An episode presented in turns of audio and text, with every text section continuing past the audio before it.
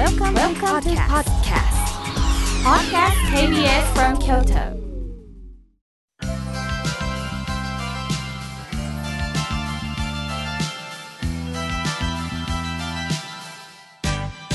心が笑顔になるには栄養剤が必要ですあなたには心の健康の秘訣栄養剤はありますか？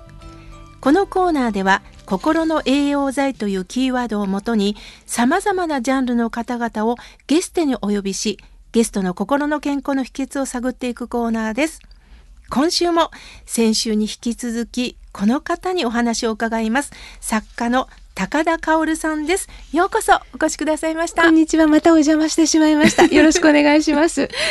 ありがとうございます。あのー突然ですけど、はい高田さんははい社員食堂に行くことが趣味だと聞いたんですけど、大好きなんですよ。社員食堂。どういうとこが好きなんでしょうか？まずあの、なんだろう、あの、雨でも風でも、あの、なんか寒い日でも極寒、あの、極酷暑の時でも、外に出られないで食べられるって天国だと思うの。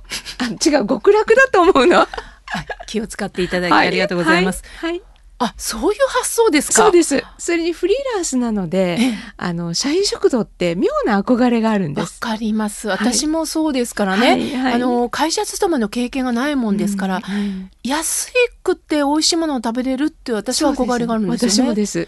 はい。そうですか、はい。そういう意味では好奇心旺盛ですよね。そうですね。うんはいきっと人間観察もなさってるんじゃないですか？い。やーどうでしょうかね。そういうことはば、あの意識したことはないですけれども。自然になさってるんですよね。はい。はい。じゃあ一つだけですね、はい。この時代小説のこの代表作「身を尽くしの料理長」なんですが、はい。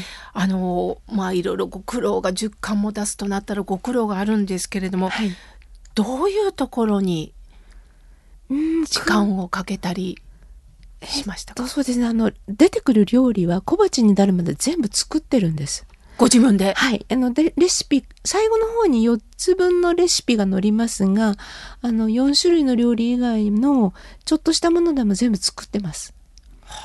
であのえっ、と生麩は作りすぎて腱鞘炎になりました まあ、徹底されてますね。はい、はいそうですか、はい。やはりでもそれは先週お話しいただいたごはい。家庭の料理もそうです影ね響があるんですかね。はい。はいそうですか、はい。あのうちのね KBS の社員ももう大ファンの方がたくさんいあてもうレシピをはい全部自分で真似してますってさっきね、はい。話しておられました、はい。そのぐらい影響があるんですよね。ありがとうございます。さてこの番組は、はい。まあ体の栄養、はい。心の栄養はい。になるんですが、は高田さんにとって心の栄養とは何でしょうか？うんまず書店さんに行くこととそれから読者の人の存在が大きいですね。あの全くその無名だった私を全国の書店さんが応援してくださってこの人の本面白いですよって勧めてくださったそれが私のそのスタートだったのででそれに対するやっぱりすごい感謝の気持ちがあります。それでその私がこうおずおず投げたボールを両手でがっちり受け止めてくださるのが読者の方ででお手紙もすごいいただくんですよ。そうなんですか？はい、はい。じゃあひいついつをはい。読んでくださってるんですね。あもちろんです。うわあ、うん。そうですか。それがまた励みになって、そうですね。栄養すごい剤になって。はい。はい。そうですか、無名の頃に、はい。まあ、書店さんに、はい。はい。あの本当にこう気にかけていただいたはい。その恩を忘れないってことなんですが、はい。やはりその高田さんが書店に自ら足を運ばれたんですか？いえいえ。すあの書店さん忙しいので邪魔はしないんですが、えっと私あの大阪ブックアンプロジェクトっていう取り組みがあって、ええ。それの第1回の大阪本間本大賞っていうのの第1回の受賞作に選んでいただいて、へえ。それで今年第10回があったんですがそこにもまた選んでいただいたんです。でそれはええその大阪ゆかりの本を文庫本を一冊選んででお店会社の垣根を越えてでそれをベストセラーに育て上げてその収益の一部で大阪の子どもたちに本を送ろうっていう取り組みなんですね。で特にその、えっと、養護施設で暮らす子どもたちってその周りの大人がその子たちに送りたい本とその子たちが本当に欲しいと思う本が一致してないんですよ。だから心がポカポカする本だったりとか課題図書ばっかりが集まってしまって受験期を迎えた子どもたちはその先輩から譲り受けたボロッボロの参考書や問題集。でちっちゃな子どもたちが読む図鑑ってもう版が古くて古くて絶滅危惧種はもう絶滅してるっていうのを知らないまま使われてたりするので。そうですか。だからこの子どもたちにリクエストしてもらった本を送ろうっていうプロジェクトなんです。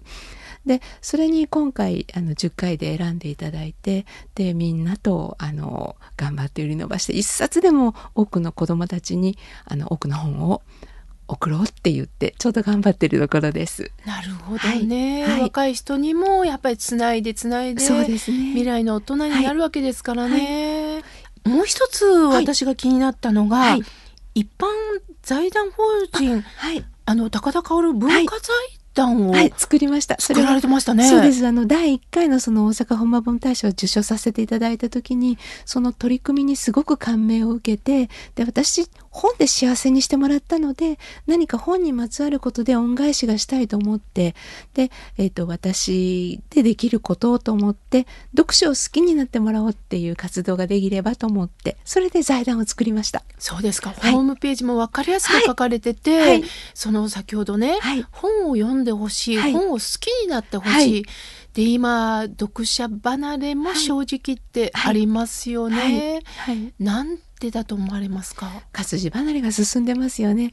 でもやっぱりあのその本って自分が体験できないことを体験させてくれるしいろんな経験が積めるし知識もたくさん正しい知識も入ってくるので、うん、あの人生の本当にいい伴走者になってくれると思うんですよ。伴走者、はい、人生の、はい、いい表現ですね、はい、だからあの皆さんに本を読んでいただけるそんな本な取り組みができたらなと思っています。はい、確かに1ページ開いては難しそうって言って急にこう諦めたりもするかもしれませんけど、でも紙をね私は私も本が好きなんですが、紙が好きなんですね。私もです。ね、あのめくるというね、はい、こうめくってめくってまた元に戻して、はい、まあ電子文字もね、はい、それはコンパクトでいいんですけど、そうですね。あの紙の本って自分がその物語のどの辺を後悔してるかがわかるじゃないですか、うん、残るページであの自分の後悔がだんだん終わりに進んでるんだっていうのがわかるので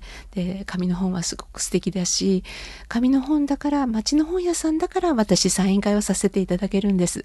サイン会あるんですか？はい、はい、やります。どんなサイン会ですか？ミュージカルサイン会と呼ばれています。はいちょっと待ってください、はい、やっぱ宝塚ご出身、えー、あそうですね。宝塚ごめんなさい、歌劇団じゃなくて、はい、ご出身が宝塚市、そうです。ミュージカルですか？あの誕生日の時は皆さんに、あのバースデーソングをみんなで歌うっていうあの皆さんを巻き込んで。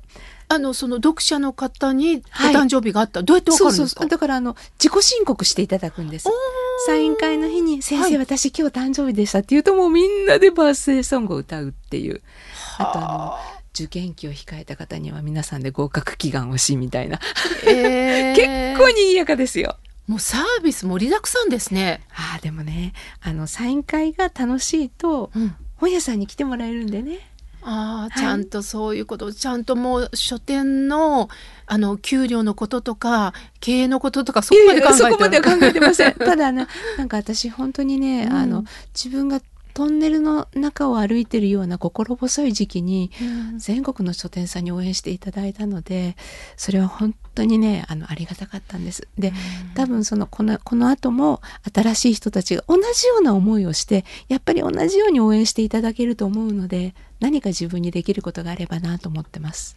じゃあまあ書くことにためらったりこう将来ね、はい、もう人間ですから不安を抱えることってこれからもあるんですけど、はい、そういった書店さんそして、まあ、もちろん出版社もそうですし、はい、読者さんのお顔を想像しながら、そうですね。あのなんだろうこうまだその本が出る前って多分そのものを書きたいと思ってる人もあの不安な中にいると思うんですが、うん、でもねその精進を重ねてると必ずやっぱり誰か見てますよね。